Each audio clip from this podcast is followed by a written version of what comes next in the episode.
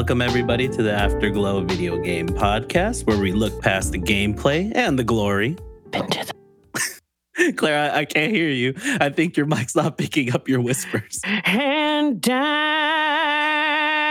into the story, babe.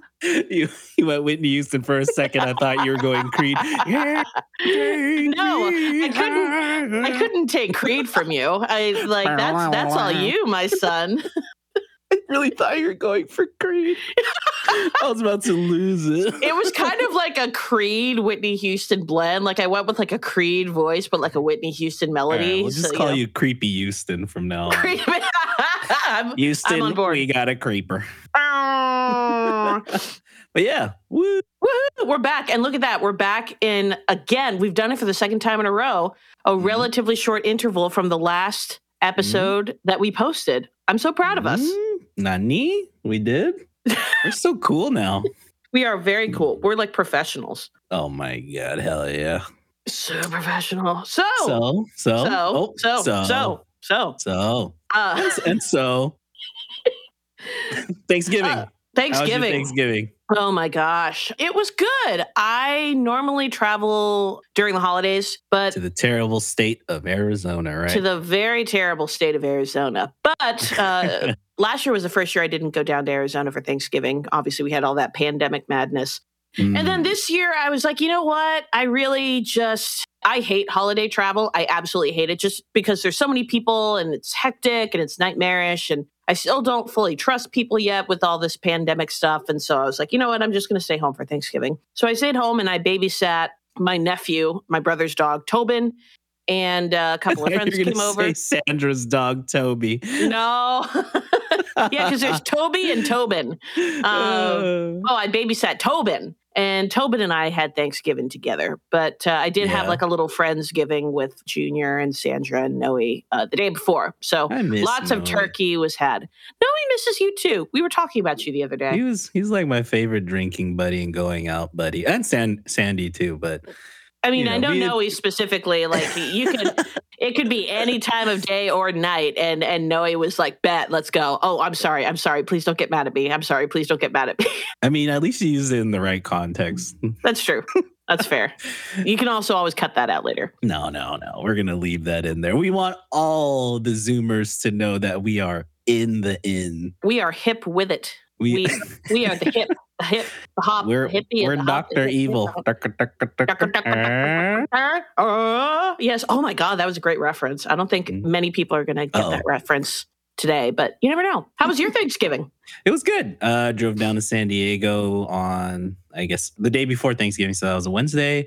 hmm and I spent up till I think five days. Brought my dog as well, so we had a nice five days in San Diego. Spent a lot of time with family, saw some friends here and there, uh, but not too Oh, many because I knew everybody was busy. It's the holiday Yeah. season. Yeah, yeah, it's Um, always tough. Yeah, it was a really great time. I spent I accident.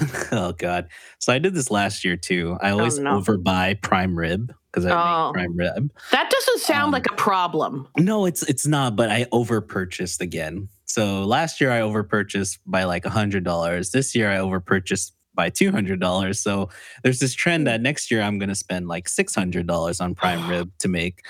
Uh, How much year does I prime rib? I almost said Mhm. prime wib. How much does pri- how much does how much does prime rib usually cost? Well, I mean, like maybe a four to five pound roast is probably around two hundred dollars. Wow. so if you go to like. House of Prime Rib, right, in, in SF, yeah, yeah. one king cut is probably less, or maybe it's like what, maybe less than a pound, a pound. I don't know, probably a little bit less actually. Right, right, right.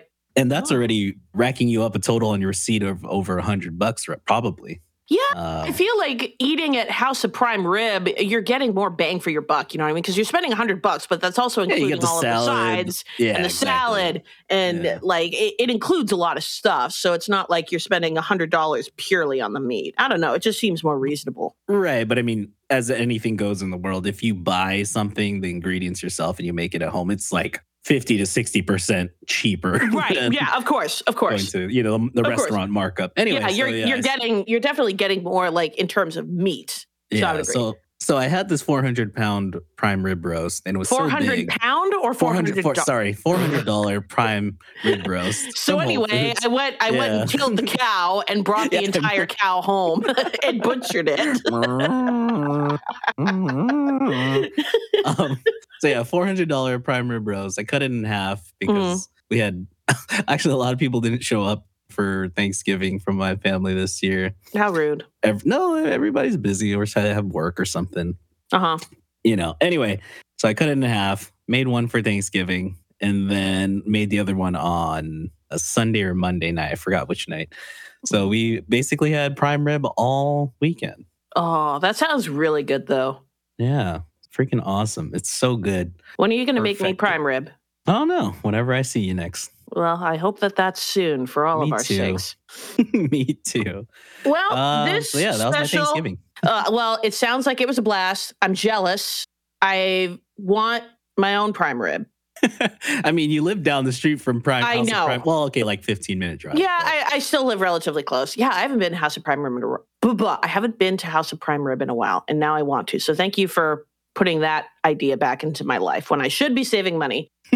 okay, we Okay. should move into the uh, reflection bit of this Ah. program, maybe. Yes. So I guess to give a little context, this is our final episode for the season of our Woo first season. And we wanted to use this time to go over the games that we played and discussed per our episodes, just like, you know, tidbits here and there. Uh, You know, games that we did play this year or throughout the pandemic that we didn't get to discuss or fit into a episode and hopefully goes into a, a next episode. And then other games that we hope to discuss that are either out right now or are about to be out in the next coming quarters or months. And yeah, just you know, just the overall wrap up of our year. This our first season being a podcast and doing this and our trials and tribulations, the things we learned, the friends that we lost along the way, and the brain cells that we lost along the way. Amen. So and the let's just- cancer cells we lost along the way. Ay, kick cancer's butt, fuck cancer, Ayo. cancer suck my dick. Yeah, that was that's the dopest. So yeah, let's So move yeah. on to the Mulan portion of our of our episode. Is that game I see But loading straight Uh, back at me? Okay, that was all. donkey. Oh wait, that's the wrong Eddie Murphy character. All right. Okay. So, just like a little disclaimer, since year one, we really only posted once and then, or had one Oh. episode, and then there was Yeah. quite an extensive hiatus until we got back on the saddle for, you know, reasons we have since disclosed. Yeah. We're reflecting on everything from when we started in 2020 till now. That's, we're considering this season one. And then moving forward, it will be in a yearly format. So 2022 will be season two, and then 2023 will be season three, et cetera. that timing just lined up perfectly. Just gonna put that in there. you know, I have the gift, I suppose. So we were, we'll start with, I guess, uh, we're going to do this episode. chronologically. And uh, the very first game that we ever spoke of was Ghost of Sashimi. Mm, yeah, I love Ghosts of Tsunami. Uh, uh, that was still a game, and even reflecting back on it and thinking of it out, that you know, I haven't played the DLC yet, and I Hmm. need to. I want to. They released uh, a, they recently it's the director's a director's cut, right? Yeah, the director's cut includes um, a new island with like new story missions and and stuff to continue the story. So, full disclaimer: I haven't played that yet. I need to, and I really want to. And I think on a PS5, it's going to look absolutely dope. So, Mm-hmm. yeah, that I mean, it, it won Game of the Year for 2020, right? as as it rightfully deserved. That was an incredible game. It deserved every bit of praise that it got. Yeah. Oh man, what a what a game though, right? Ugh. It was uh, like I, I still think of it with such fondness because it was everything that the Kurosawa films kind of started.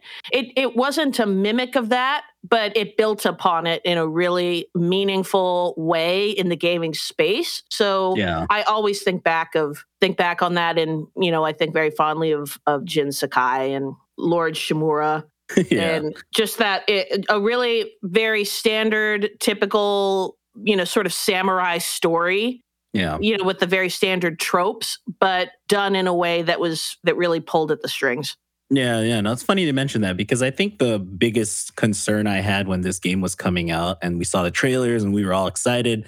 And I think I shared this with you before we even recorded the first episode of the Afterglow podcast. Is Mhm. that I'm a little concerned that the fact that this game is set in Japan and the studio itself is not like a Japanese video game maker, like a Square Enix or a- Right.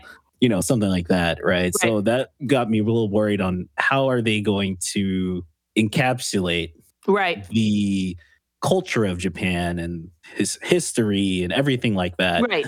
Coming I- I from a don't think- non-Asian, you know, developer. Exactly. And that's those are not the games Sucker Punch is normally known for, I would think. Yeah, I'm not totally familiar with Sucker Punch as a developer, but I'm pretty sure this was a a departure from the typical Killzone, fare right? that they put out. No, that's uh Guerrilla Games that that did uh. Horizon. yeah, Ah, that did gotcha. Horizon. And, and again, another studio in which this that was a departure from the typical type of game that they that they put out. So I feel like the developers that are departing from their norm are generally going to be more stringent about the content that they put out there that they produce Mhm. because they don't want to be known as you know we're we're just the developers that make Killzone. we're just the developers yeah. that make Infamous Second Son. We want to create something new and and meaningful, but if we fail, then not only it's like a scarlet letter on a developer. We all know this, like Bethesda and, and CD Projekt Red being prime examples of some recent of some recent uh, developers that that Yikes. that ended there. But the stakes are much higher when you're not Bethesda or Activision or Naughty Dog or Naughty something. Dog. Ex- exactly. Because uh, that's the kind of thing that could make a br- make or break a studio. You know, BioWare can fuck up Mass Effect Andromeda, but it's not going to tank their entire business. So Yeah. I, I think this when when the stakes are so high and you're willing to be ambitious in that way, you know that the content that that you produce has to be top notch. So the fact that they go out of their way to they, they spared no expense. They hired historians and experts on Japanese culture to ensure that even when you're you're playing this game, you know the characters are holding their cups correctly, and Mhm. that's something that the modern player, you or myself, would not necessarily notice. I sure as hell didn't notice Oh, same. wouldn't have thought I didn't about it. but Yeah. they were still willing to they knew that there are people that are going to play this that will know that and i think that that's a method of care for your audience because you're saying like we respect all of the people that are that are watching this game including the ones that are going to you know that smaller subset that will know you know whether something someone holding a cup is done in the authentic way or not Yeah. So yeah, going back to my concerns, I'm glad they were. I think the right word was quickly assuaged. Is that right, English? assuaged Assuaged. assuaged we Well, either way, the my concerns were they were they were gone after playing the game. I was like, wow, they did it proper, complete Asian voice cast as well, which Mhm. made me even more happy being an Asian American myself. So yeah, props to them. Game of the year for 2020, and still game of the year for me in 2020 as well because I voted for them uh, Yeah, to yeah. get the top award as well as it, it, was well deserved. It was it was 100% deserved. Next title Yeah. on that list, also a contender, I think, for Game of the Year that Oh, year. Yeah, Um, huge contender. also would have been just as worthy, but far more controversial a title, The Last of Us 2, but Josh has lovingly dubbed it in our script as Blast of Musk 2, which I think is the knockoff Kirkland version of Elon Musk's cologne brand. hey, hey, Kirkland, they're amazing because like they get their vodka from the same creators of Grey Goose. Yeah, though they do. just- They do. like, they put their label on it. Anyway, yeah, just slap their own label. Kirkland. Kirkland vodka. all hail Costco. Our Lord and Savior. Wholesale. Costco Yeah, member since 1999. Mm, I still got my black and white photo on my Costco card. I still do too. I still do too. I was in high school. It's still my, a photo of me from high school. I Um, know they don't ever ask to change Yeah, how you look. And like, I don't know. That's kind of I nice. definitely don't look the same that I did when I was in high school. I'm wearing a Linkin Park shirt in my photo. Anyway, Ah, yeah, that's great. so much Uh, edge in your photo that I was- someone a paper cut. I was so edgy. Uh, I mean, but of course, You're so seen. I'm so seen, especially so now with my hair growing out, and I have like that kind of like gray pixie. Pixie? I look, I look like an old grumpy lesbian most of the time. I think. Anyway, uh, no comment. So while we were talking about Ghost, Ghost Uh, of Tsushima, no, we moved uh, on we to did- Blast No, I know, Musk. I know. But then we mentioned Naughty Dog, so therefore, Last Bla- uh, Last of Us too.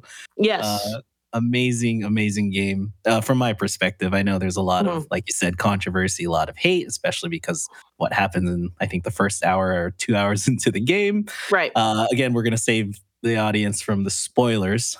Yes. So go ahead and play it yourself. But man, it was a feel trip to say it was. say the least. Yeah. absolute feels trip. And I think, and this is a lot of what we talked about in our episode. And again, I won't harp on this too long because I think that people should listen to the episode and play the game in the opposite order. Mm. But I, I think that you can have a game that doesn't make you feel good and makes you question why you don't feel good. And we can still call it a good game.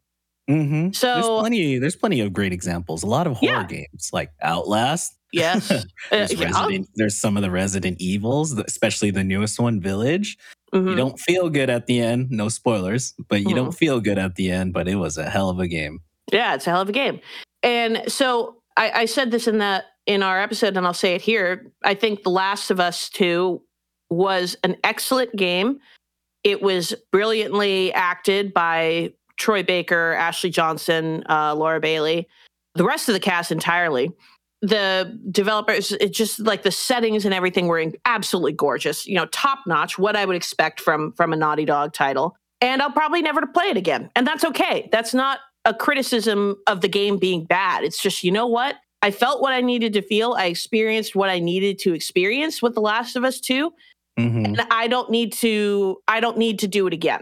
Um, no, I completely agree. it's like watching Schindler's List or um, Requiem think for we, a Dream, We yeah. mentioned those two movies. Yeah, we mentioned our those too. episode. that they're absolutely important. Everybody should see them. But it, that's not the type of movie that you're you're going to go back to again. That's not your Friday night, you know, Netflix and chill, obviously. So they're we can they're even take a page from from Shakespeare as well, right?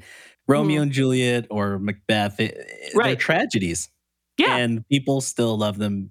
Not because oh, happy ending, yay, Mhm. woo, woo, Right. Romeo and Juliet, but Mhm. man, they make you feel. yeah, they make you feel. So that's that was where The Last of Us Two shined. And I think the fact that we're still talking about it now and that people are still having such uh, Strong. powerful, strong feelings about Yeah. it is a testament to to what the developers did. And it, like I said, the only gripe that I really had was that I felt misled by the marketing, and I felt that there were mm-hmm. ways that you Fair. could have marketed the game without, you know, sharing what the the big spoiler.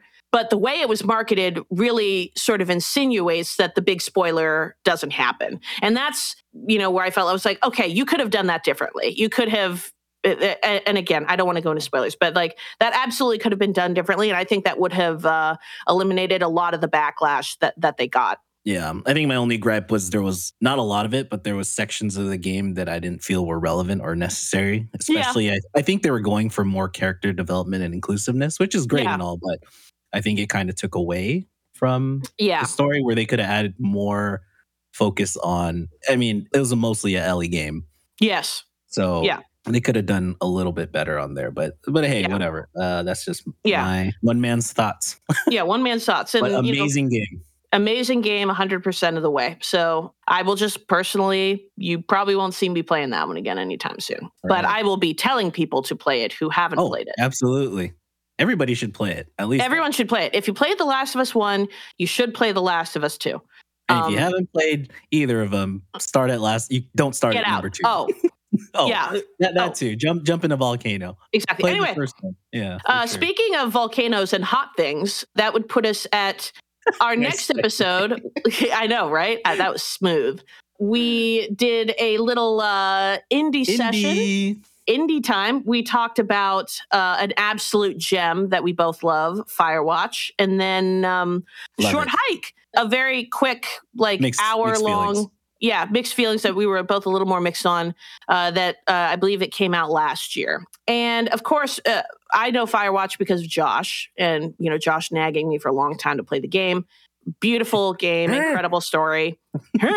beautiful story, beautiful character development, and most everything done through dialogue which is not easy to do because one of the things that we're taught about in writing classes, because I, I w- went to grad school for creative fiction, and one of the things they teach you so predominantly in, in any writing class is it's so many people do, it's supposed to be show, not tell, which is hmm. you don't just say, you know, the grass was green. Like, how are you going to describe that the grass was green in a meaningful and unique way that doesn't just tell your reader what to believe or what to think or how to interpret something. But when you have a story that is 99% dialogue, you really run a risk of having something that's going to be way more tell than it is show. Mm-hmm. So if you're able to display character development and emotion in just a series of of conversations where you're not even seeing the the characters, characters well. uh, oh yeah or their faces or their emotional reactions yeah. you're doing everything through voice like that's incredibly difficult to do so uh, you know mad props to the developers there yeah yeah easily one of my favorite games of all time definitely in my top 10 yeah, yeah. wouldn't blame you on that happy to to know also and i think i mentioned this as well in our, our uh, third episode the rights for this movie were purchased, or for this game were purchased into, or I guess hopes of making it into an actual feature film. Mm. And we all know that video games that turn into movies like uh, Resident Evil, they usually suck. Mm-hmm. There's also what that what's the BloodRayne? Did they, they did the vampire one? They did BloodRayne. They did. Oh man, they've Just done anything uh, they turn into a movie. Yeah, they did Assassin's sucks. Creed, which was a total bomb. There's a new Resident Evil movie called I think it's Welcome to Raccoon City or Return to Raccoon, something like that. it was ah, terrible. Yeah, absolutely Mortal, terrible. You know, the I will say the new Mortal Kombat movie was actually pretty good. Yeah, because it was 1000% fan service. Yeah. Well, I mean, sometimes that's what uh, we could go off on that, but like sometimes that's yeah. what you need to do. Sometimes yeah. it just needs to be fan service, and it and was. Firewatch and it was great. Didn't do any of that. That is true. That is true. Gosh, the voice acting and the dialogue, like you said, the dialogue was so key in this game to making me feel immersed in it. And mm-hmm. uh, I think the thing that you ragged on me about was, do you remember what the first sentence of the game was? And I'm mm-hmm. like, no. And you're like, I, right? Or whatever. Mm-hmm. Yeah. yeah basically yeah, yeah, I am Henry. Yeah. And I was, which is the main character. Or it's uh yeah, the you see Julia. Yeah, you see Julia. So you're put in the perspective of I see Julia, right? Yes. So oh man. I was like, oh, I didn't think about that. yeah, it, it kicks you in the nuts. It really does. So you should absolutely listen to that episode where we talk about Firewatch. Lots of spoilers in that. Lots of spoilers. yeah, very many spoilers. So if you don't want spoilers, you should probably not not listen to that. Uh, yeah. But yeah, it's it's one of the games that I teach in my class. I think that it's that powerful and it's that well like done. I guess yeah. that's the best way to put it. It's just that well done.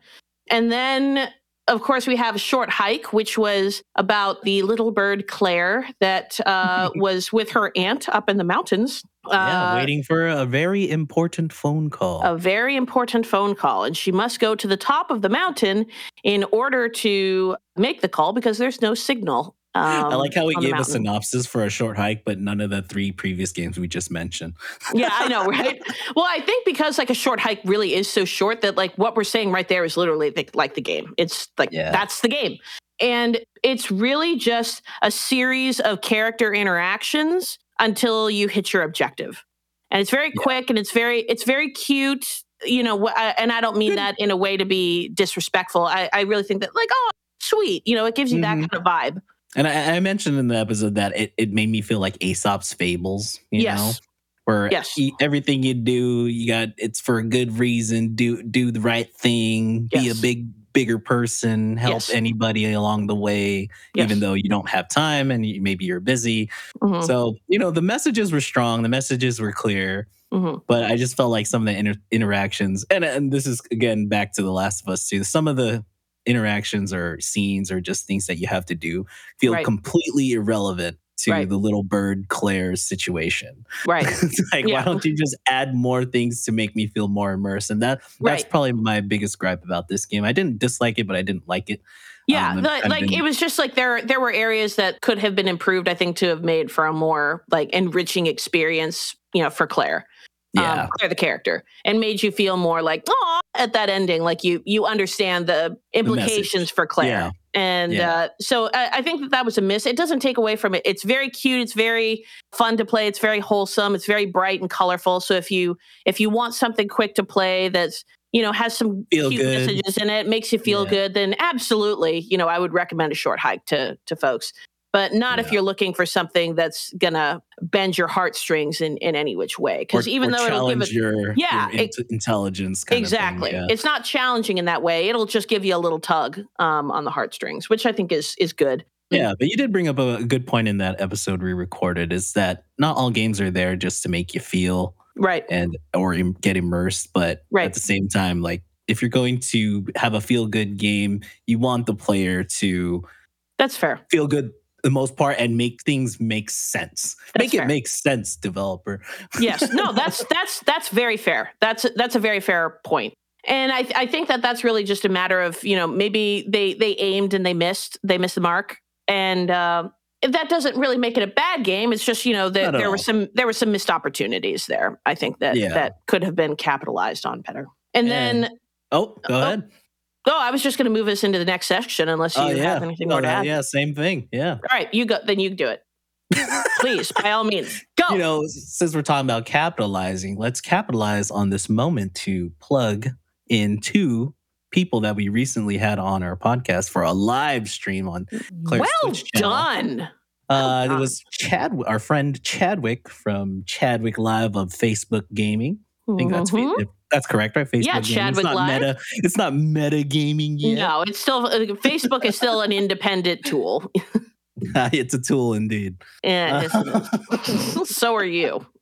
hey, don't compare me to Zuck, your overlord. Um, My Lord and as well- Savior. as well as your really good friend Katie from White Stag Publishing. Amazing, amazing website and a store uh, where you can purchase a lot of cool things that are related to poetry.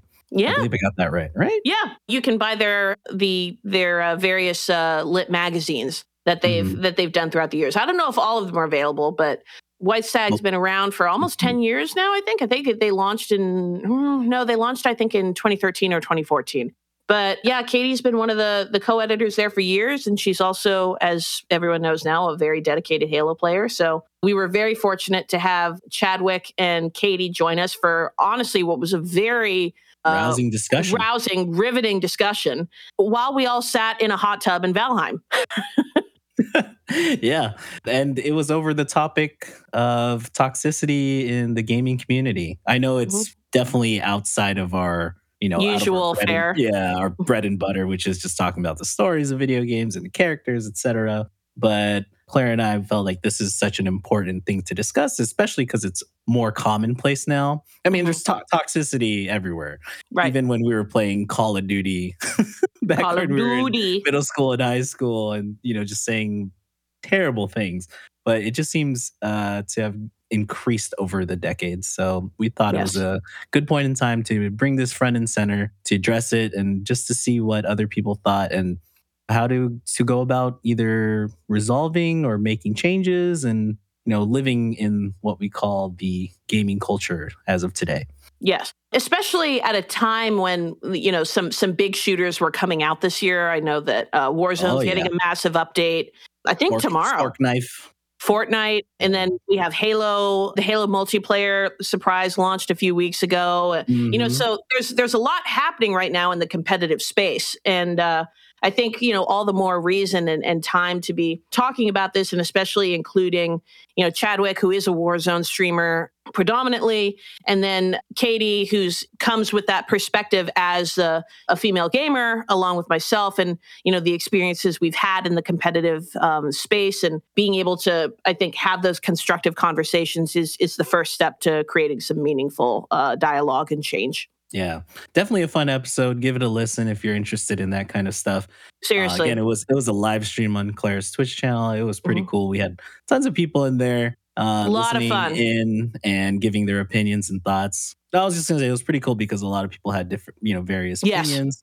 And you know, there wasn't an echo chamber, which I was afraid of. Like, yeah, we should all just ban or a riot or you know Yeah. boycott, which you know wasn't Right. the case, which is good. Yeah, but it was also uh, it, it was wonderful to me to see that that people felt safe to share you know their own experiences of, of what had happened to them. There were there were people in chat talking about things that people had said to them like other women Or what, what had been said to them. Yeah being female. We uh, even had some gamers of color who talked about their experiences with racism in those kinds of Mhm. lobbies. So the fact that we were able to create a space where we were where people felt comfortable talking about that experience and wanted to share that with us it wasn't lost on me how important that is and you know that that level of trust that we we have with our community. So big shout out to you guys too that that came and listened and, and shared and you know felt brave enough to share. And you know your Mhm. experiences are valid. And i hope it's my goal and i think that it's the ta's goal as well that when we're in these spaces we want to make sure they're as inclusive and fun for everybody. And uh, fair warning if you're gonna if you're going to listen to the episode, there's a lot of uh, Viking speak.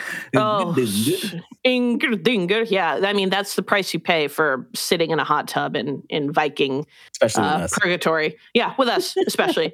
yeah, uh, that's that's definitely one of my favorite episodes we've recorded so far. So Yeah, absolutely fun listen to it. Yeah. All right. So moving on, there was a ton of games that came out in the last what two to three years. Obviously, Mm-hmm. it's a bajillion dollar market, as we know now know of, and we played a lot of video games that we find it too riveting to Right. discuss. Yeah. True. you know?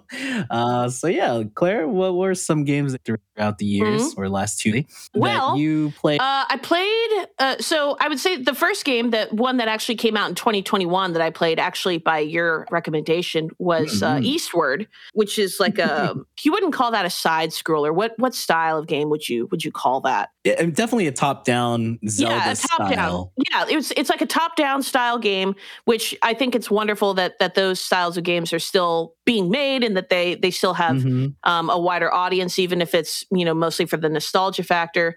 But it's it's a beautiful world. The dialogue I thought was was very fun.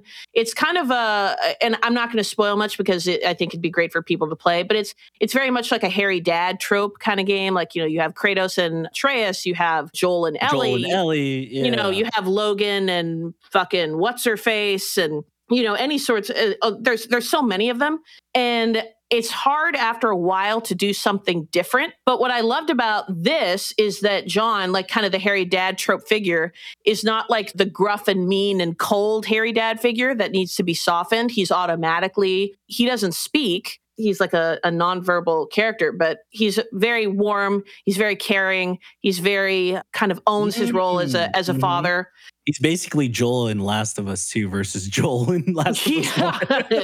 yeah, to, to some extent. But i think that it's a it's a really fun game. There's some i, I thought the puzzles because it's very like uh, almost like you know you're going into a temple to solve the puzzles kind of uh, thing. So i thought that that was a really uh, fun game. I played it on the switch. But i think the best game that I played this year, and uh, which Josh and I will be making an episode on uh, Mhm. sometime in the new year, and a recommendation from Katie, if you listened on our last episode, was Spiritfarer. Mhm. Um, that actually came out towards the end of last year. It's arguably one of the most painful and cathartic games I've ever played. Like the amount of crying and just emotional turmoil that I went through playing that game which is marketed as you know this wholesome side scroller. It's it's uh they call it the developers summary of the game is a cozy management game about dying. And that's really all i want to say about it because Mhm. i feel like people should take the time to play it for again for the for the catharsis i think that it provides. I think that it's something that that everybody can relate to in some way because if the subject matter is death every single one of us is is touched by that you know Mhm. can can glean something from it. But it's also very calming and relaxing because it's it's one of those management games. It's like you know Stardew Valley or Animal Crossing in the sense yeah. that you know you're you're growing crops and you're you know feeding your animals and you're tending to the people on your ship and you're making sure people are fed and you're doing everything that you're managing. But the music is lovely. the The characters are interesting. The dialogue is fantastic, and it's a must. It, it really is a must for me. Yeah, I think I'm gonna definitely play it soon since, like you said, we're gonna make an episode on it. It's definitely a very interesting topic because you're not like a grim reaper or anything. No, no. You're the the spirit yeah. fair is is it's reminiscent of um and, and this is going to sound really dark, but in in Dante's Inferno, there's um mm. it's Karen or Charon. I always forget how to spell it, but like the the uh, soul, the or like the spirits like that supervisor that guides that. Well, yeah. he he carries the spirits on his boats and takes them across the river Styx into yeah. the afterlife. And mm-hmm. so that's it's kind of like the similar concept. Like you actually yeah. meet that character at the beginning of the game, and you take on this role of you know you have this boat and you're spi- you're you know ushering spirits into the afterlife. But it's it's a little bit more complex than that because it's not just about loading them onto the onto your boat and there they go. There's yeah. a lot that has to happen first and uh, seeing the characters develop in that way through that side scroller and it's also very interesting because the game was entirely hand animated which you don't mm-hmm. see you don't see a whole lot of hand animation much in general anymore so done in a game setting it's it's very beautiful really yeah, is. it's a really nice looking game yeah yeah Ooh, yeah, definitely interested in that. Uh, hope you guys are interested too, and wait for the episode of the discussion on it. Spirit, yeah, Fair. Spirit um, Fair. As for me, let's see, in terms of what I played recently, the, a lot of them aren't story games. Like I played FIFA, I played mm-hmm. MLB The Show, it's a lot right. of sports game, World of Warcraft, because they had the expansion Shadowlands, mm-hmm. all that good stuff. Oh, Back 4 Blood. But anyway, I think the probably the most prominent game in, that sticks out in my mind, and you've played it too as well, right, Claire? It's a uh, Final Fantasy VII remake. Yes. Um, and obviously, yes. Square Enix is doing it very interestingly in the sense that doing it in an episodic format. So the game will be chopped up. And I definitely don't like that. But at the same time, yeah. whatever, you know, have to make money, sure. Mm-hmm. money makes video games. Um, but yeah, anyway, so Final Fantasy VII Remake, super. Uh, I guess what I really enjoyed is just the nostalgia factor and seeing all the blocky, pixelated characters that I loved when shit. When did that game come out? Was ninety eight? Holy fuck! Uh, yeah, it was yeah, ninety eight. 98, 97. Yeah, holy fuck. We were mm-hmm. just mm-hmm. anyway, just seeing them in full, fully developed, fleshed out characters like modern day art, digital mm-hmm. art. So it just looked really cool. And then they added a lot of interesting tidbits, like the whole. this is a spoiler. The whole Jesse interaction with Cloud. Um, mm-hmm. Um, yeah, yeah, home, wrecker. All I gotta say is that she got what was coming to her. Bitch. T, T, hashtag Team Tifa. But other than that, yeah, I haven't. no, always ever since I was a kid, I was like, yeah, big. I mean, true, true. I, I'm with you there. I don't like home wreckers. It's fucking rude. Mm-mm, mm-mm. Anyway, uh-uh. so I really enjoyed that. If, if you played Final Fantasy when you were a kid, like like I did, you'll really enjoy this remake. Be- and it's not a remaster, so it's just it's not like the same style. Um, yeah, no, they were very they were very like, like conscientious about the words yeah. they used. They didn't use remake or or remaster. They used said remake. You know, so yeah. it's a whole and uh, you know Ground for someone. Up. Yeah, and for someone like me, who I had never played the original uh, Final Fantasy VII, so this was like my oh, first oh, foray. yeah, I did not, but I mean, it's it was awesome, and uh, it, it was actually I think the first game I played at the start of the pandemic. Getting to know Cloud and trying to get to the root of you know why he's such a a moody, angsty Badass. boy. Yeah, oh. I mean, I mean, and that and that, that yeah, and angsty, know. yeah but uh, like it's it's a lot of fun. The characters are fun. Um, it, it kind of and i know that's not this isn't the right response but it, it's like it makes me curious like to want to play the original one because i want to be able to compare contrast like you know the differences even at least like graphically and how much the game has evolved. Yeah i mean in terms of graphics yeah of course ff7 remake is going to blow is going to blow it out of the park of course yeah. but it's 20 the, years later the amazing thing that the original Final Fantasy VII did is that it built on one of the more popular Final Fantasies, which is three and six, and just made it more fun. The combat was a little mm-hmm. bit different and it was just really exciting. Uh, mm-hmm. The story was very cliche, but they did it. And it, there's no voice acting in the original one, obviously, because right. back in 98. Yeah. but they they did it so well. The dialogue was translated really well in comparison to Final Fantasy Tactics, which was translated extremely poorly, but it has became a cult fo- has has got a cult following because of its because of that. shitty translation. so, Of course, right? but I, I Shit. would I recommend you playing the original one? I would say no, but I think Mhm. you should. Mhm. It's a lot. It's a hell of a lot harder. So I'm Yeah. just gonna warn you. I, I I imagine that it would be shit. Like we'll we'll see if I ever develop the emotional capacity to handle something that's ridiculously hard. What So, else yeah. you got for me? Hmm, so other games that we played, and this one I, I'm gonna I'm gonna shoot you one Mhm. where we a blast from the past. We played Life is Strange a long, long Oh, time we ago, sure many did. moons ago. But it's one that we actually didn't discuss. And funnily enough, I think that's a word. It's not. Li- Go on. but it sounds good, right? Anyway, So, shut up, English master. Um, Life is Strange was one of the first games Claire and I actually talked about together when we Yes. were working at the same job or same Yes. company. Mhm. And it just blew our minds and how much you could feel, think, all the different actions you could take, all the different Mm-hmm. dialogues you could choose, and just trying to, you know, make your own path, almost Mhm. like trailblazing your own way, like in Firewatch to figuring out what the best but best uh, ending is right and i don't want to give any spoilers on life is strange because it's near and dear to my heart but yeah definitely definitely play that game yeah, we should be clear. We're talking about the first Life is Strange. Yeah, yes, Uh, yes, I know there's been I there's did- been a did couple since second then. yeah Yeah, I didn't either. Or I played Before the Storm, which was supposed to be the prequel to the first Life is Strange. Ah, Strange. yes. but- which I, I actually thought was pretty good, and I would recommend you play um, when you get when you get around to it. Is this a game that you also teach in class too or has this Uh, yes, I teach. No, I I still teach Life is Strange. awesome So uh, it, depending on how I overhaul the class for the next cycle, because I am planning on on revamping a lot of the titles that we talk about. yeah you got to keep things fresh Yeah, exactly. Got to keep things fresh. So you know whether or not Life is Strange hangs around for this the next cycle is is unclear as of yet, but uh, it certainly won't be removed forever. You know, I'm sure that I'll be cycling things in and out in the future. Yeah, Life is Strange for sure. We also, on that same token of of games that I teach in the class, there is the Davey Wreden collection. Davey Wreden, the developer of Stanley's Parable and the Beginner's Mm. Guide, mm, yes which Top was rooted in me. you. Top five for you. Tell us why. top five for me holy crap like Mm. this is probably the first PC game where, well, speaking on on Stanley Parable, where I enjoyed the dialogue so much that I just didn't want it to stop. Right. It felt like I was just going through a story that should Mhm. never end. I'll just say it that that's it. That it's Yeah. just such a good storytelling game, and you're not you're not really doing anything. No, you're not.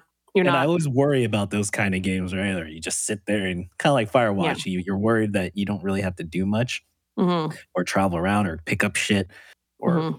kill monsters or whatever. And this and uh, his other game, uh, The Beginner's Guide. Is it The Beginner's Guide or Beginner's Guide? Anyway, Uh, yeah, I'm not sure actually. That's a good question. yeah. Either way, uh, Stanley Par- The Stanley Parable and Beginner's Guide. Oh man, Those are absolutely worth playing. And I think that it's true important to play, gems. even though they're not related story wise. I think that what you get out of the beginner's guide is pretty contingent on what on on playing Stanley the Stanley Parable. So definitely you should be playing that and playing the beginner's guide afterwards. So, well, I mean, we'll get to it, but it is on our list of games to to shoot for in in season two. Oh yeah, if there's a game other than Spiritfarer that we will discuss in an episode, it's definitely Beginner's Guide and the Stanley Parable. So Yeah, look out absolutely. Keep on the lookout. And the last game that that I want to talk about in in this segment is actually a game that I just fi- yeah just finished uh, m- uh, a lecture series on uh, on stream, which is Red Dead Redemption Two. Such a good One game. such a good game. Honestly, one of I would venture to say one of the best one of the best games ever made. Truly. Than Um, the first Red Dead, Mr. yes. Mars, Mr. Marston. I would say yes, and not that doesn't mean that Red Dead One is bad, but I think the character development Mm. that you get out of Arthur Morgan, and not just Arthur Morgan, but the remain the the other characters in the gang, hmm because Arthur's not the only one that you become attached to. There are other characters with incredible stories and development. And that you really learn their story. But the story of the game is one that you make for it. And what I mean by that, without you know delving too much into it because people should play it but a lot of the the storytelling and a lot of the development that you get from the characters is by sitting around in the camp and listening to their dialogue. Mhm, because they, they move around they interact with each other they interact with you and you learn a lot about them in this way. And you learn a lot about their history with arthur in this way and you learn a lot about arthur as you you know taking him around and doing story missions and side quests but if you only play the story missions of red dead 2 and you don't interact with camping you're just like you know trying to get from point a to point b to point c it's still a great game but there's so much that gets missed there's so much content that is lost and it's tragic. I have played through Red Dead 2 five or six times, literally from start to finish. Mhm. And I learn something new every single time that I play it. Every single that- time. That's just kind of a, a result of playing an open world game like that. Yes. You're you're not going to get everything through the first go around. Yeah. But uh, even through the fifth go around, like I still hadn't gotten through everything.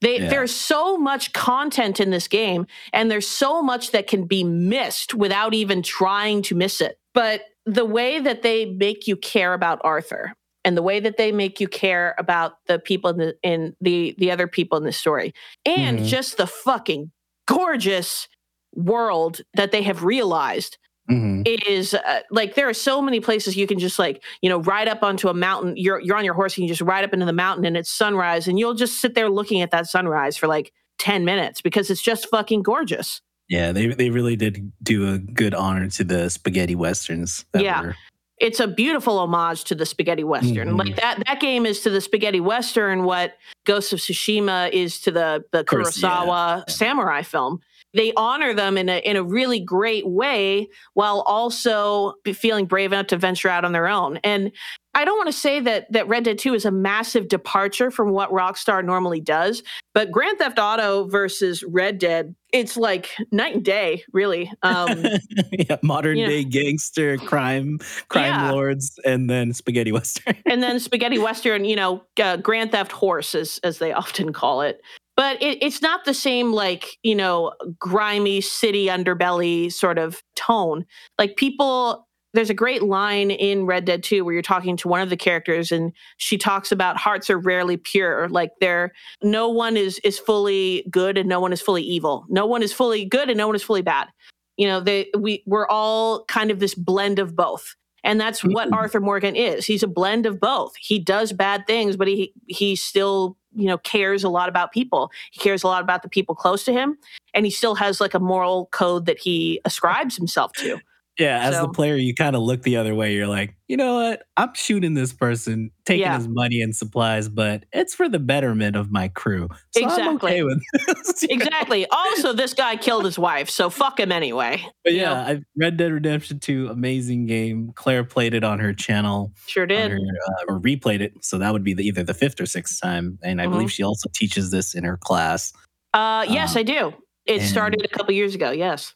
Yeah, definitely check the VODs. There's definitely some moments where you Yeah. hear me speaking and giving my insight onto certain scenes where the character development is pretty crucial in the Mm-hmm. actions and things that Claire decides as Arthur. Uh, because Mhm. she brings up a good point as well, because you could choose to be good or bad. There's this bar, right? It's red or blue, like Mhm. things, things that you do good or Yup. bad. Yep. And it, you can either be like a, a nice criminal or a really fucked or up a P, yeah the scum. honor system yeah you Yeah, could be a honor system. total scumbag yeah there, it's a 25 part series most of the vods are still on twitch but they do go away after a while so i'm thinking i might i might post the whole vod series on youtube um I was we'll- about to say YouTube. yeah i need to i need to utilize youtube more for the vods uh so we shall see chat Yeah. some Um, discussions there.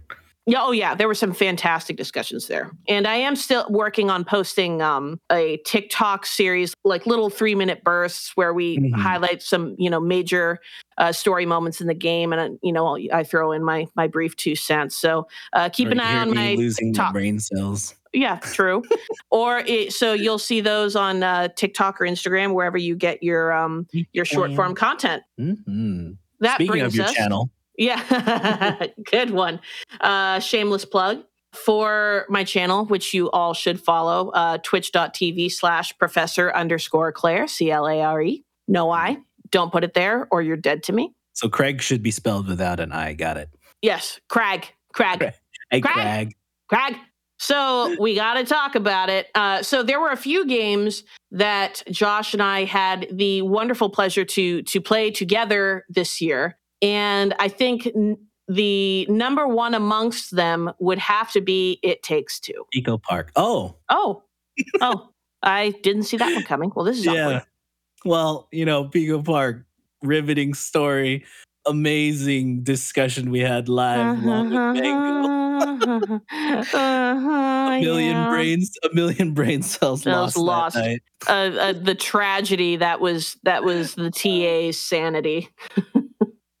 But yeah, no, completely a thousand percent agree that It Takes Two was the funnest game that we played on your stream live. And Oh, it was really cool because although we were having fun and yelling at each other and talking shit and you know going through the story, there was definitely moments where we we sat there and talked about it, mhm. and what was going on and yeah, our feelings and thoughts. And man, It Takes Two.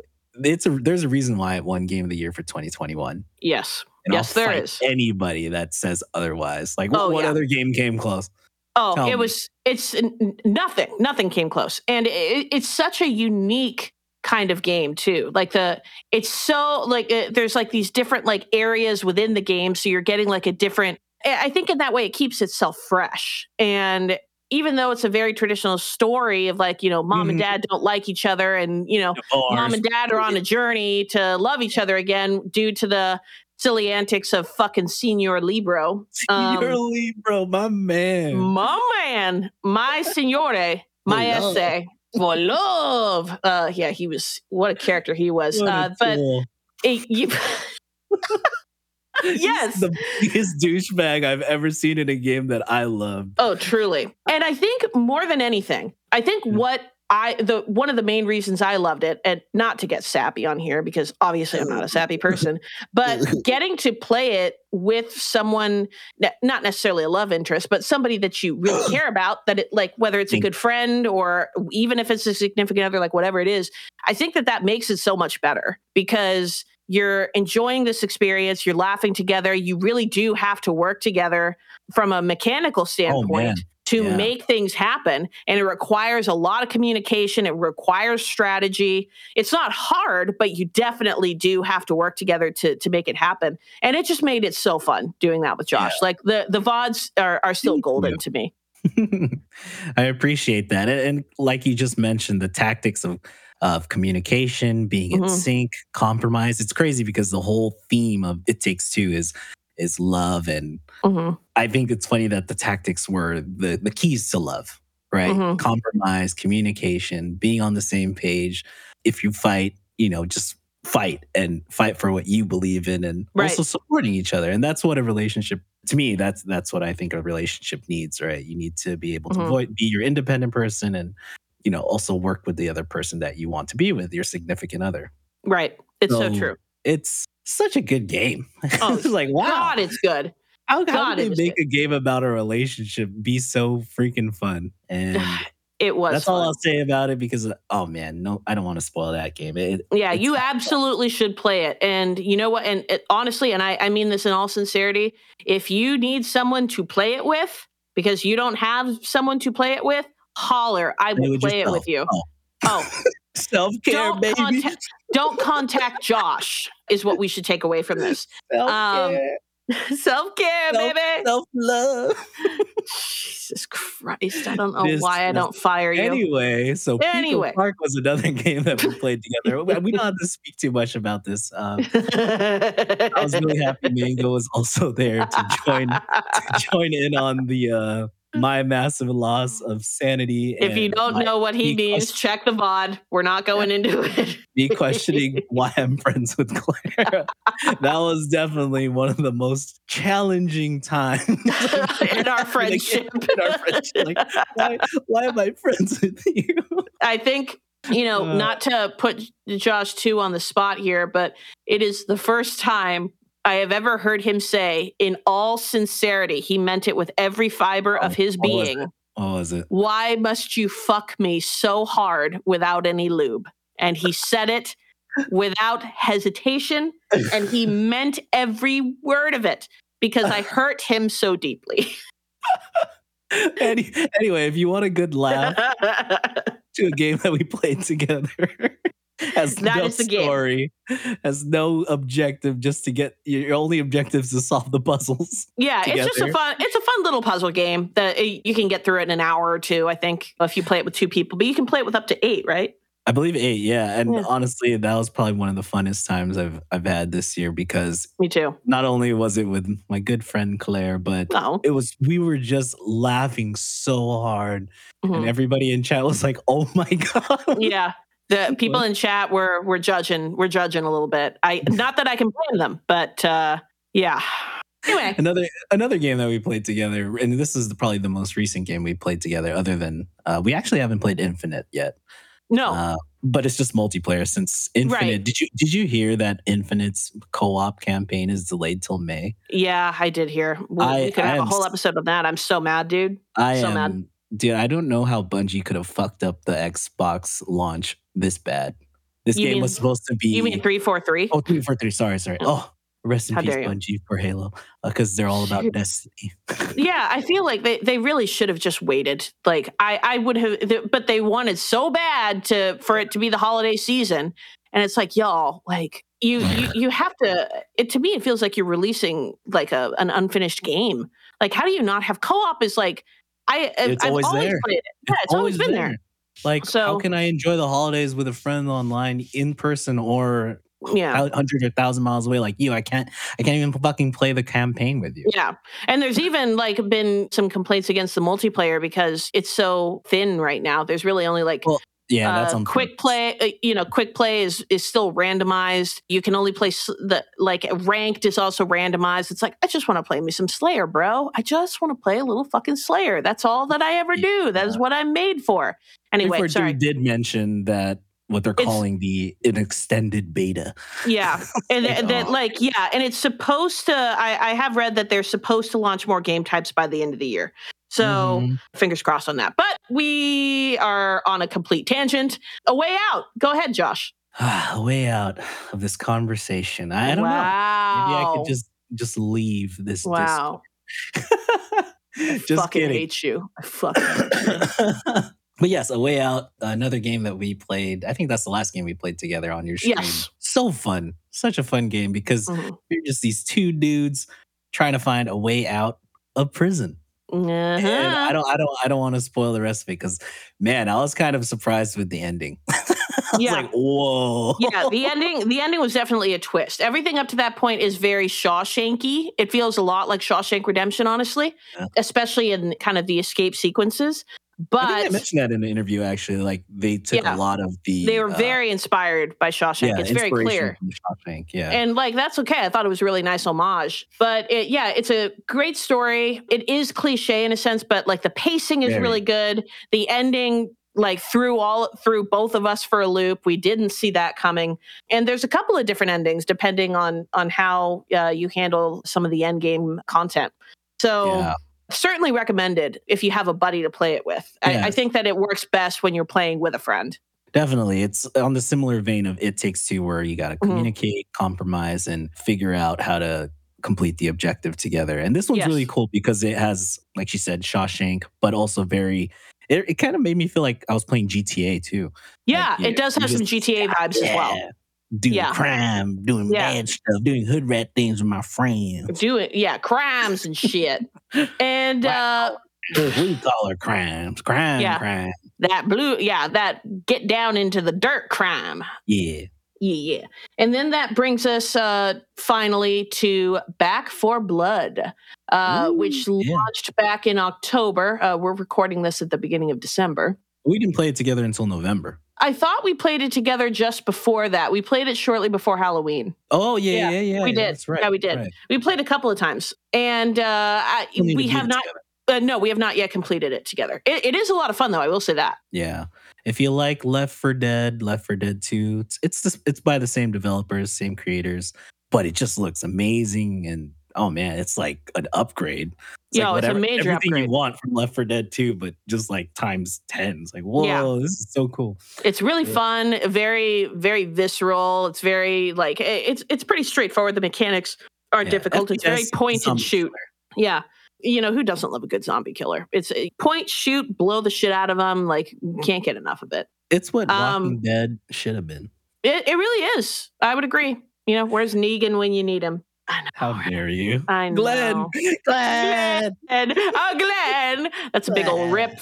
Yeah, let's uh, pour one Oh, out for our boy so Glenn. You know, I stopped watching that show after that happened. I, I did too. I, I like, did. No yeah. more.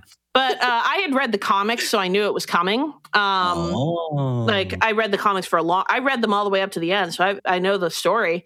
But it just got to a point where they weren't really ho- paying homage to the the comics anymore, and oh, really? They went. They went off. they base. went totally off script. Like it, it- I actually kept going until they killed Carl, and then when they killed off Carl, I was like, I'm done. Like the, Oh wow! Yeah. Well, You know what? Since I didn't know that, well, I'm glad I didn't well- watch the rest of it. Then. yeah, they killed off that. Carl, and then in season nine, uh, like Rick Well, well, and then they then Rick Grimes left the show. Like the lead Oh, he- character. Yeah, he's not. Did he didn't die. No, he didn't die.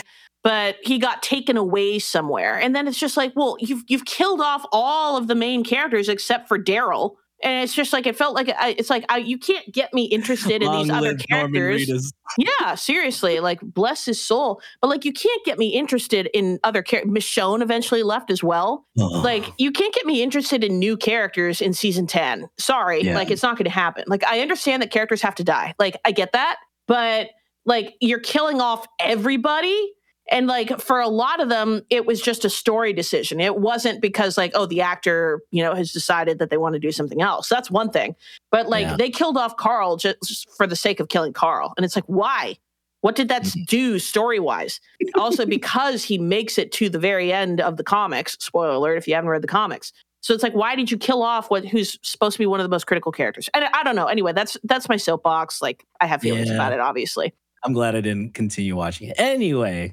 Sorry anyway we went off base just like The Walking Dead did. yeah what a tangent Reeling it back in. yeah what a tangent and then that brings us to what's coming next year games that we are planning Ooh, to uh, to play and discuss in Season season two. Oh, I cannot wait for season two.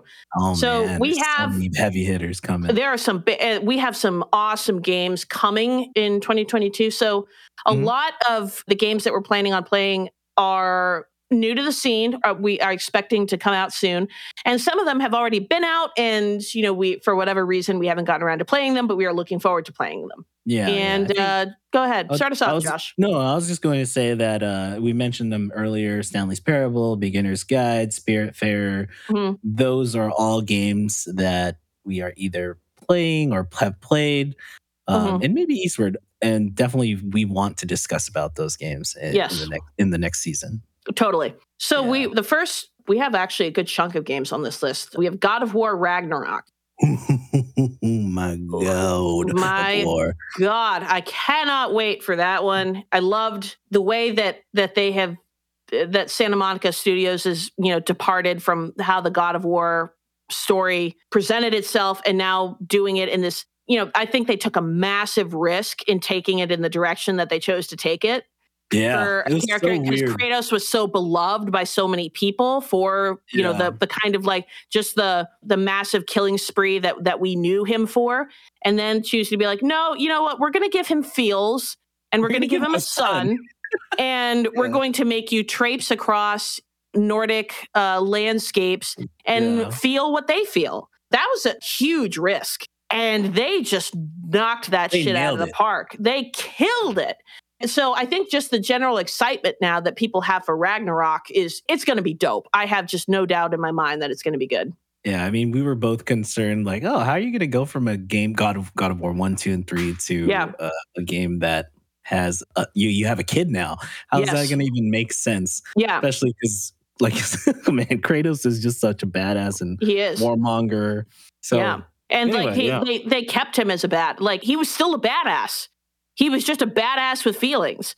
And I thought that that was great. It was so well done. We so I'm really excited to talk about Ragnarok. That will Yeah. be launching, I believe, in the spring 2022. So you will be hearing from us sometime in the spring. I don't And then the next game is going to be coming out in the spring, unless you yes, have. it's coming out in February. To to my knowledge, Okay. I believe like February 22nd. So the the next Okay. game on that list, which I absolutely cannot fucking wait for, Hit us with it. Horizon Forbidden West. The sequel to the much beloved, much praised Horizon Zero Dawn, which came from Killzone, or which came from Guerrilla Games, which we were talking Guerrilla. about, the, the Yeah. creators of Killzone. I cannot, when they announced this, because they announced Horizon Forbidden West along with the reveal of the PS5. Uh, so this was back This is in, like, like- two or three years ago. this was uh, like I believe it was like the spring or summer of 2020, and I screamed. I started screaming because they had uh, Guerrilla had said that they they didn't have any plans for a sequel, and you know don't get excited for it. Like it's, it's not on our radar to do a sequel.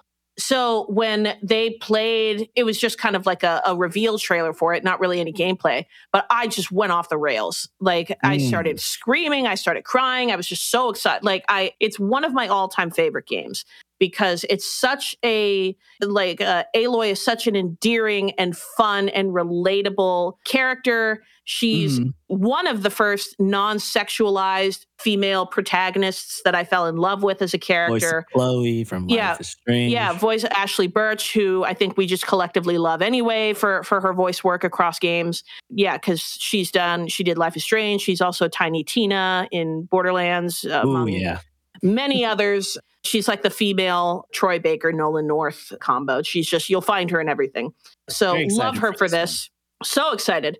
And then, as we mentioned, uh, we're going to hit Spiritfarer and then Stanley's Parable in the Beginner's Guide, which I'm really excited about. So Josh has yet to play Spiritfarer. Um, Mm-mm, not yet. so, and I actually need to replay uh, Stanley's Parable. I have not played Stanley's Parable in many years. Mm. So like it's it was long enough ago that I actually don't remember a whole lot of it. Like I remember you know a lot of the key things, but I feel like it's one of those games that's like I remember the beginner's guide very clearly because I teach it all the time, but not so much um, Stanley Parable. So I I, was, think going, I was gonna say that you don't even need to play beginner's guide more than once because it, once you play it, it just Yeah. Sticks. It That's sits how there, good yeah. the fucking dialogue is. yeah, it just sits there. Um, sticks in your mind. You're like, what the fuck did I just play? Holy yes. shit. So we have Spiritfarer. Spirit Fair will probably give its own episode. Uh, There's because there's so much content that I think that we we really could devote a lot of time to it. And then of course we'll do we'll do a blend of Stanley's Parable and the and the Beginner's Guide. And then what else do we have coming in the pipeline, my dear TA? Hmm, true, true. But before I get to the next few games, I just want to mention that it's really funny that we're going to, or not we're going to, but hopefully we're going to discuss God of War Ragnarok and Horizon Forbidden West when we haven't even made an episode about Horizon Zero Dawn or the God of War on PS4. So it's one. I'm wondering, should should we Should we on like the on the previous game?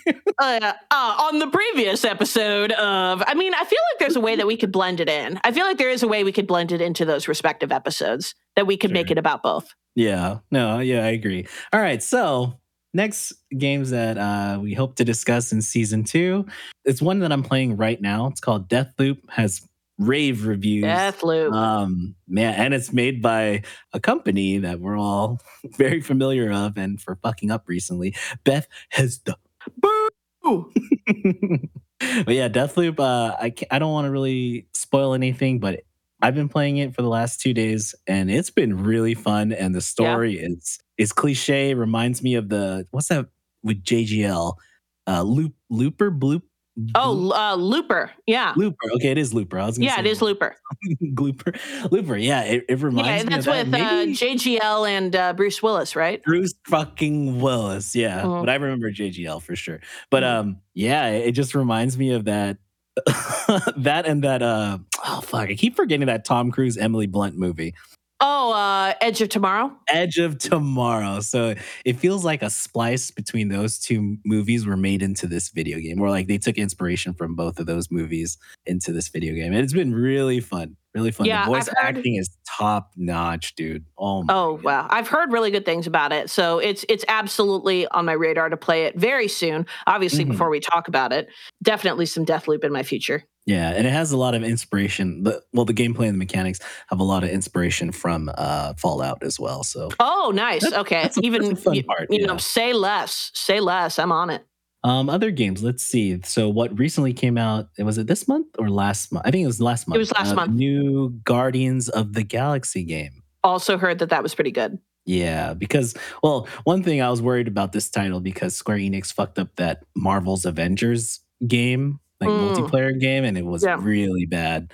I heard. Um, so I was like, uh oh, this Guardians Yeah. of the Galaxy title is gonna really Yeah. suck. They're gonna fuck this one up royally. But who who did did Square Enix do Guardians as well? Mm-hmm. Oh, okay. Is Square Enix owned by Disney? No. Huh. Okay. I just wonder because they also did Kingdom Hearts and stuff. So it's like, do you just have a partnership with Disney or like that you're doing Disney owned stuff? Anyway, just curious. I think if you like talk to Disney or you know you buy the rights or you like, hey, we would like to Mhm. make this game, you know, they're gonna Yeah. obviously let's take a cut of your profits. Yeah. Yeah. That's probably what happened. Uh, have you played Guardians yet? I have not, but I purchased it on Black Friday and it's being delivered tomorrow, actually. Oh, nice. So, but unfortunately, I will put that on the back burner because I'm having a lot of fun with Deathloop right now. So I will give you my thoughts on GOTG, Guardians of the Mhm. Galaxy, after I finish Deathloop. I mean, I look forward to it, but yes, Deathloop must come first. Yeah, so those are two AAA studio titles that we're excited about talking since they already came out and we get to play them. Uh, so we can definitely prep for season two. But two indie games that I mentioned to Claire that I want her to, to play is Road 96 and another indie game called 12 Minutes. I think Mm. Claire's definitely seen some gameplay of 12 Minutes since it got really popular on Twitch Yeah. for some reason. Yeah. Um, and I was surprised it got popular on Twitch, which was really cool to see. It's Mm. always nice to see small indie companies like getting a lot of traction and, and Right. exposure. So yeah, those are two other games that we think we might make an episode on. Uh, Yeah. Road 96 being a, a game where you're trying to escape a very bad country and you want to get to the border and 12 minutes like a how do you like clue? No. Clue's No, it feels very like I think it's like a supposed to be like a blend of like Groundhog Day and Clue. I think I don't know a whole lot about it, but I know that it has uh, Daisy Ridley, Willem Ah. Dafoe, and um, God, what's his name? Actors. Uh, what's his name? Shit, fuck. It's really Uh. gonna kill me if I don't get it. I'm I'm googling it right now. I have to I have to know who it is. James McAvoy, James McAvoy. Thank you. It was re- I was that was gonna drive me nuts. Professor Uh, X. Professor X, thank you. Um, so you know, just like already a killer voice cast, and you know, I've heard some good things about it. So uh, there's Mhm. uh, the short of it is we have a lot of exciting content, and this is by no means a full and complete list. I'm Yeah, sure that we're gonna. This is all tentative, but we'll talk more about what our, our goals and future is looking like like for the podcast. But this is definitely just a taste of what we're hoping to hit for 2022. And just a reminder to everybody is that we all- we have some busy lives and we are doing this as a hobby and a side project, just for fun. Mhm. And things might get delayed here and there, but we're actually going to really, really try harder for season Yeah. two. we're going to try harder and hopefully there's not other BS life things that get in the way, but you never know. Speaking of BS life things. oh God, you are really taking these these segues and into places that I never intended. but yeah, so that's that's what we have in store. But yeah, speaking again of uh, you know shitty things that happen, we definitely learned a lot and gone through a lot, not just together as a podcast and as as friends, but as individuals as well. So Mm-hmm. um, I'll let Claire speak on that because I feel like she has the best uh, you know experience yeah, to discuss on this. like I uh, said, we're recording this. This is the beginning of December, December sixth, actually. December 6th, yeah. December 6th, 2021. And, you know, we're hoping to have this out to you, uh, wonderful people, by the end of the year, assuming that we get it edited, just knowing how we are as people. But yeah, uh, if you didn't listen to any of the episode three, I think it was, uh, that was Oh, where I, Firecrock. Fire Crotch, yes, the Fire Crotch episode is when we had to talk about why we took about a six month hiatus. And um, the sad reality is, uh, at the end of December of last year, I was diagnosed with stage three endometrial cancer. That is cancer of the uterus. I had two tumors so massive they weighed collectively about 20 pounds. So I had to have massive surgery to have them removed. It took about two and a half months to recover from that. And then as soon as I was recovered enough to like stand up and move around, I had to start chemo.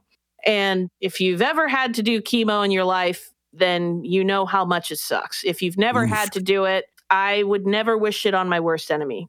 It's a hell that uh, it's difficult to describe. The great irony is that the treatment that is saving your life makes you feel worse than the disease mm-hmm. that is mm-hmm. killing you. That's mm-hmm. what I mm-hmm. often tell people that ask me about chemo.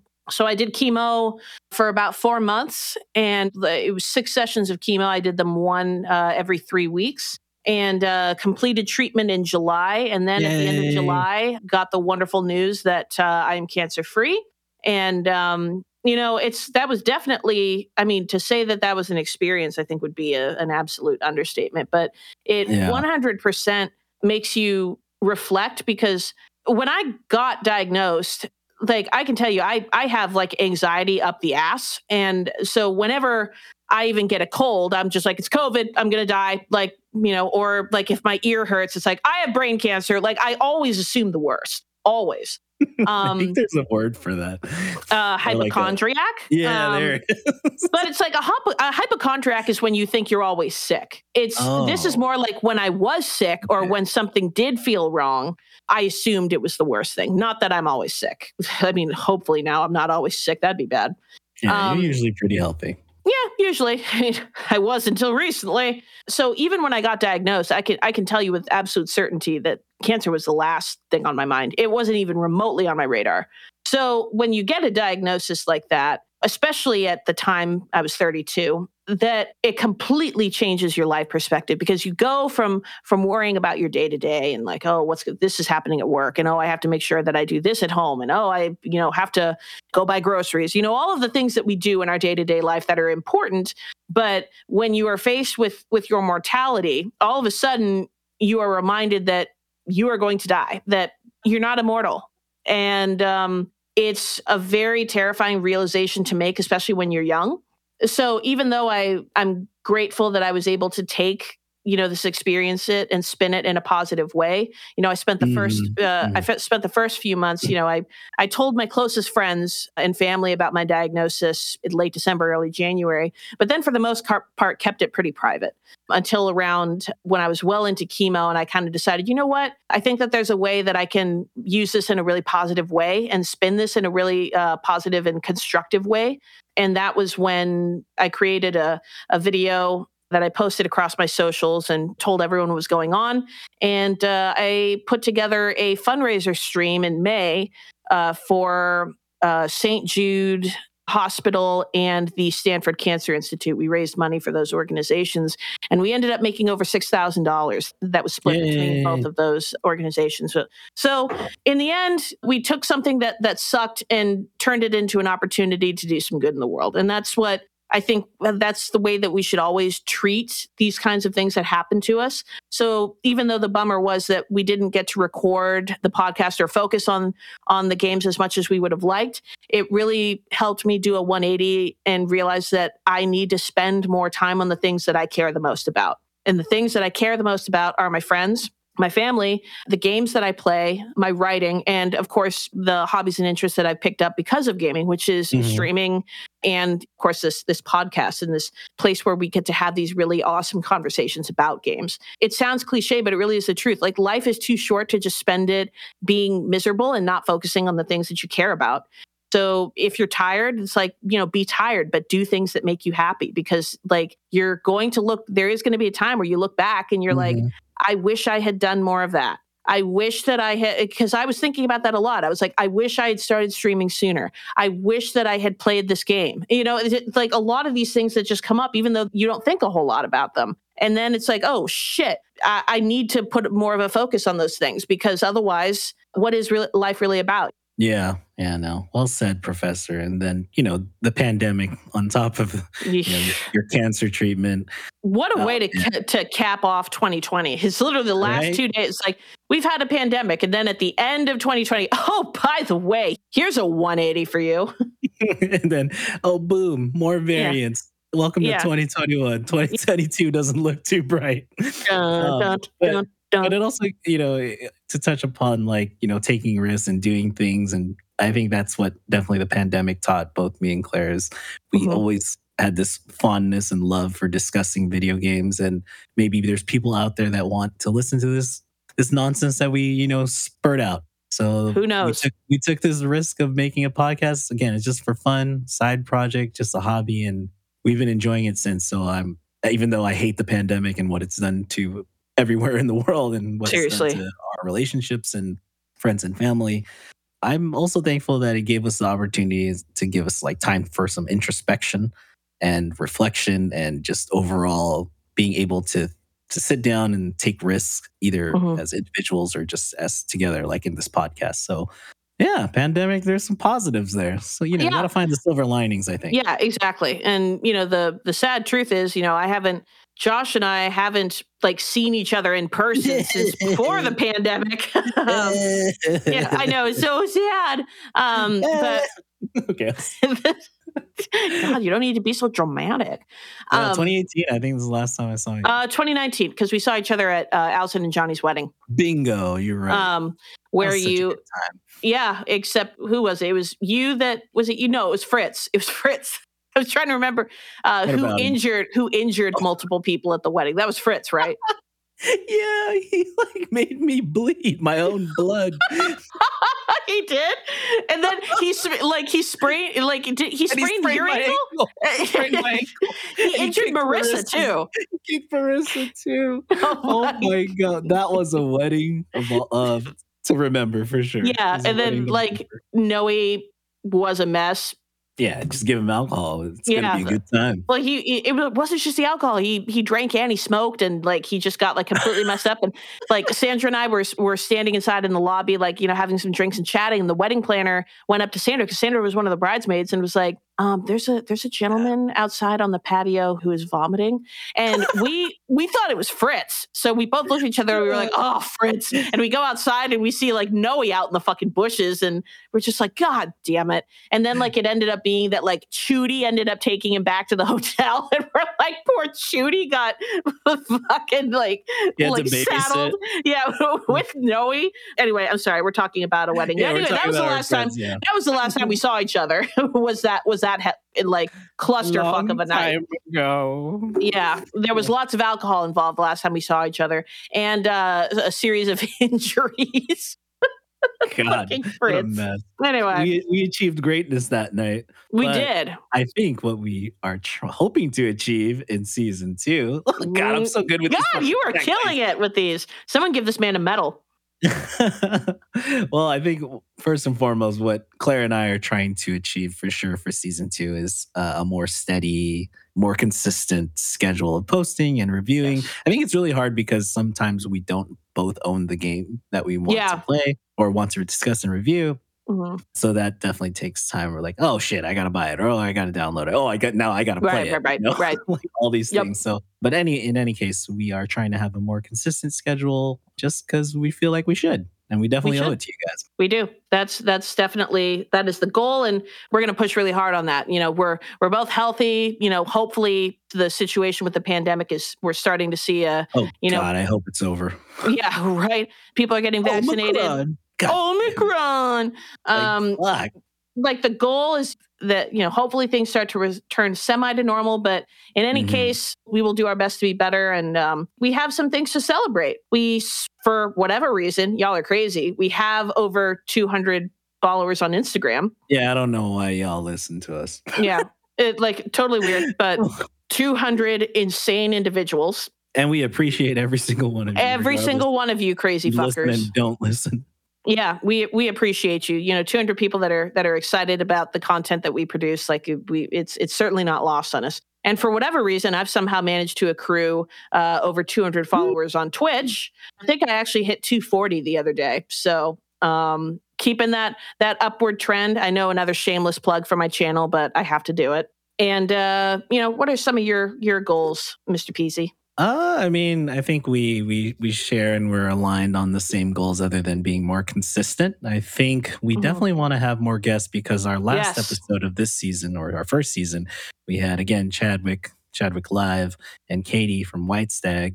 Man, that was such. It's so fun to just talk to other people about games. It really is. It is. I mean, it's so fun. don't get fun. me wrong. I, I could talk to talk about games with a lot of our friends, and and obviously you. We could talk about it for hours, for days. Uh, Days and days. It's always, it's always so cool to hear other people's uh, perspectives and what games they played and what games they disliked because right. we could have differing differing opinions. So Right. yeah, goal two would have to be more guests. Yeah. uh, we and we definitely have some lined up, but we're gonna keep it secret. Yes. We're big secret. Secret. Secret. Secret. I'm just gonna whisper because this is an ASMR channel. We've been trying to reach you regarding your car's extended warranty. Oh, fuck off. Uh, um. what about you? Do you have any other goals to- Um, top of mind for us for Yeah. Um, Afterglow? I think we have done a lot in terms of. I, I think we've achieved a lot in terms of you know finding a direction for the podcast and you know the things that we want to talk about and you know like you said we even have some guests you know that we that we plan on on bringing into some of our upcoming episodes. But another thing that I think that we really want to do and we still be fully transparent we still haven't found a way to achieve yet but we really want to uh, find a way to connect more with our community find more ways to Ah, engage True. bring folks into the conversation even if it's like having like you know questions or ways to interact with us that that we can bring into the podcast. There's there's lots of you know avenues i think that are available to us that we just haven't tapped into Yeah, it's not that like I feel like we don't know how to do it. It's just more like we're lazy and we don't want to do it. True. true and we just, we just should do it just to try it to see what data and what metrics. Oh god, I sound like we're talking about work. Um, Yeah. but I mean that's the, that's the point. Like if you want something to get bigger, you have to put the work in. It's so true. It's so true. So Yeah. we are we are going to be doing that, um, and of course, any of you that are that are listening, if you have ideas for how we could get you all engaged, like we want to hear it. You, and um, you know, you know us on on Twitch and uh, Twitter. We are at After Glowies. So reach out to us there. Let us know what's what's the haps and and what you think we could do, or find us on the Insta- Instagram. the Instagrams uh, again at After Glowies, and um, we'll be posting there as well. But you know, would love would love to get some feedback from you guys on how we can do that, what what meaningful changes we can make, and uh, we'll we look forward to seeing some of those uh, changes uh, in some upcoming episodes. And Yeah. then finally, I would say probably one of- we both agree on this is. Uh, in Hmm. terms of a goal is we need to use our fucking twitch channel like we have a twitch channel and yet anytime something comes up it's like let's just use claire's twitch channel because it's established and yada yada. But we literally have a twitch channel that we don't use that has been sitting there with like the fucking like default icon for over a year. So we don't even um, have a, a shitty overlay yet. no we don't. Like we really like that is big on our list of, of things to do is Very is big, try yeah. to have uh try to have some more live episodes that are dedicated exclusively to the the Twitch channel where we can interact with you guys maybe while we're having conversations is so that we can engage more with chat and really just make it more of a community discussion versus just having to listen to Josh and I yammer on for 2 hours at a time. Yeah. Nobody likes our stupid tangents anyway. I mean, I don't think that's true per se. I Oh, think okay. people love our tangents and we'll probably just add fuel to the fire on them if we're in a Twitch channel. yeah, going back to the whole you know last episode with Katie and Chadwick, it's just so fun to see everybody in a live perspective. yes. You know, not just our guests, but uh the chat, and then just them giving us feedback or or questions or just their thoughts and stuff. Oh man, that was so Yeah. fun. So I hope, yeah, I hope we can use our Twitch channel one day. Um, yeah. That is the goal. Actually, not one day. We're going to. We just Claire and I just need to sit down, discuss, and just fucking hammer it out. we That's it. really do. Like I promise one way or another. either. Yeah. One way or another, we will do it. God knows when, but like it's gonna happen. but if you haven't already, uh, you should add us on Twitch uh, to make things more confusing. On Twitch, we are after glowers. So not glowies, but glowers. We'll we'll find we'll we'll post it on our socials somewhere. Yeah, we'll, we'll, we'll figure it out. um, yeah, we'll, we'll we'll get to you somehow. So yeah, you should find us there, follow us. Anything else to to add to this point, Josh? I think we've I think we covered everything. No, we just we're just happy to have done this. I, I I think so. I mean, I'm happy that we did this. We took this risk, take time out of our days and just bullshit, shoot the shit, Yeah, talk about too. things that we love, which are video games and the stories behind them and what drives them into making them pieces of art that contribute to the uh, literary medium. So Yeah. yeah, other than that, I think I just want to say thank you and thank you to Claire for joining me on this endeavor. And I hope you have a wonderful Christmas, Claire. And I hope everybody as well have a you know happy holiday. Yes. I hope likewise to you, my dear TA, and to our friends. A Merry Christmas to all of you. I hope you all have a wonderful new year, a wonderful holiday, and we will see you in In 2022. 2022. Ew. Oh, all right. Ciao. Bye. Bye.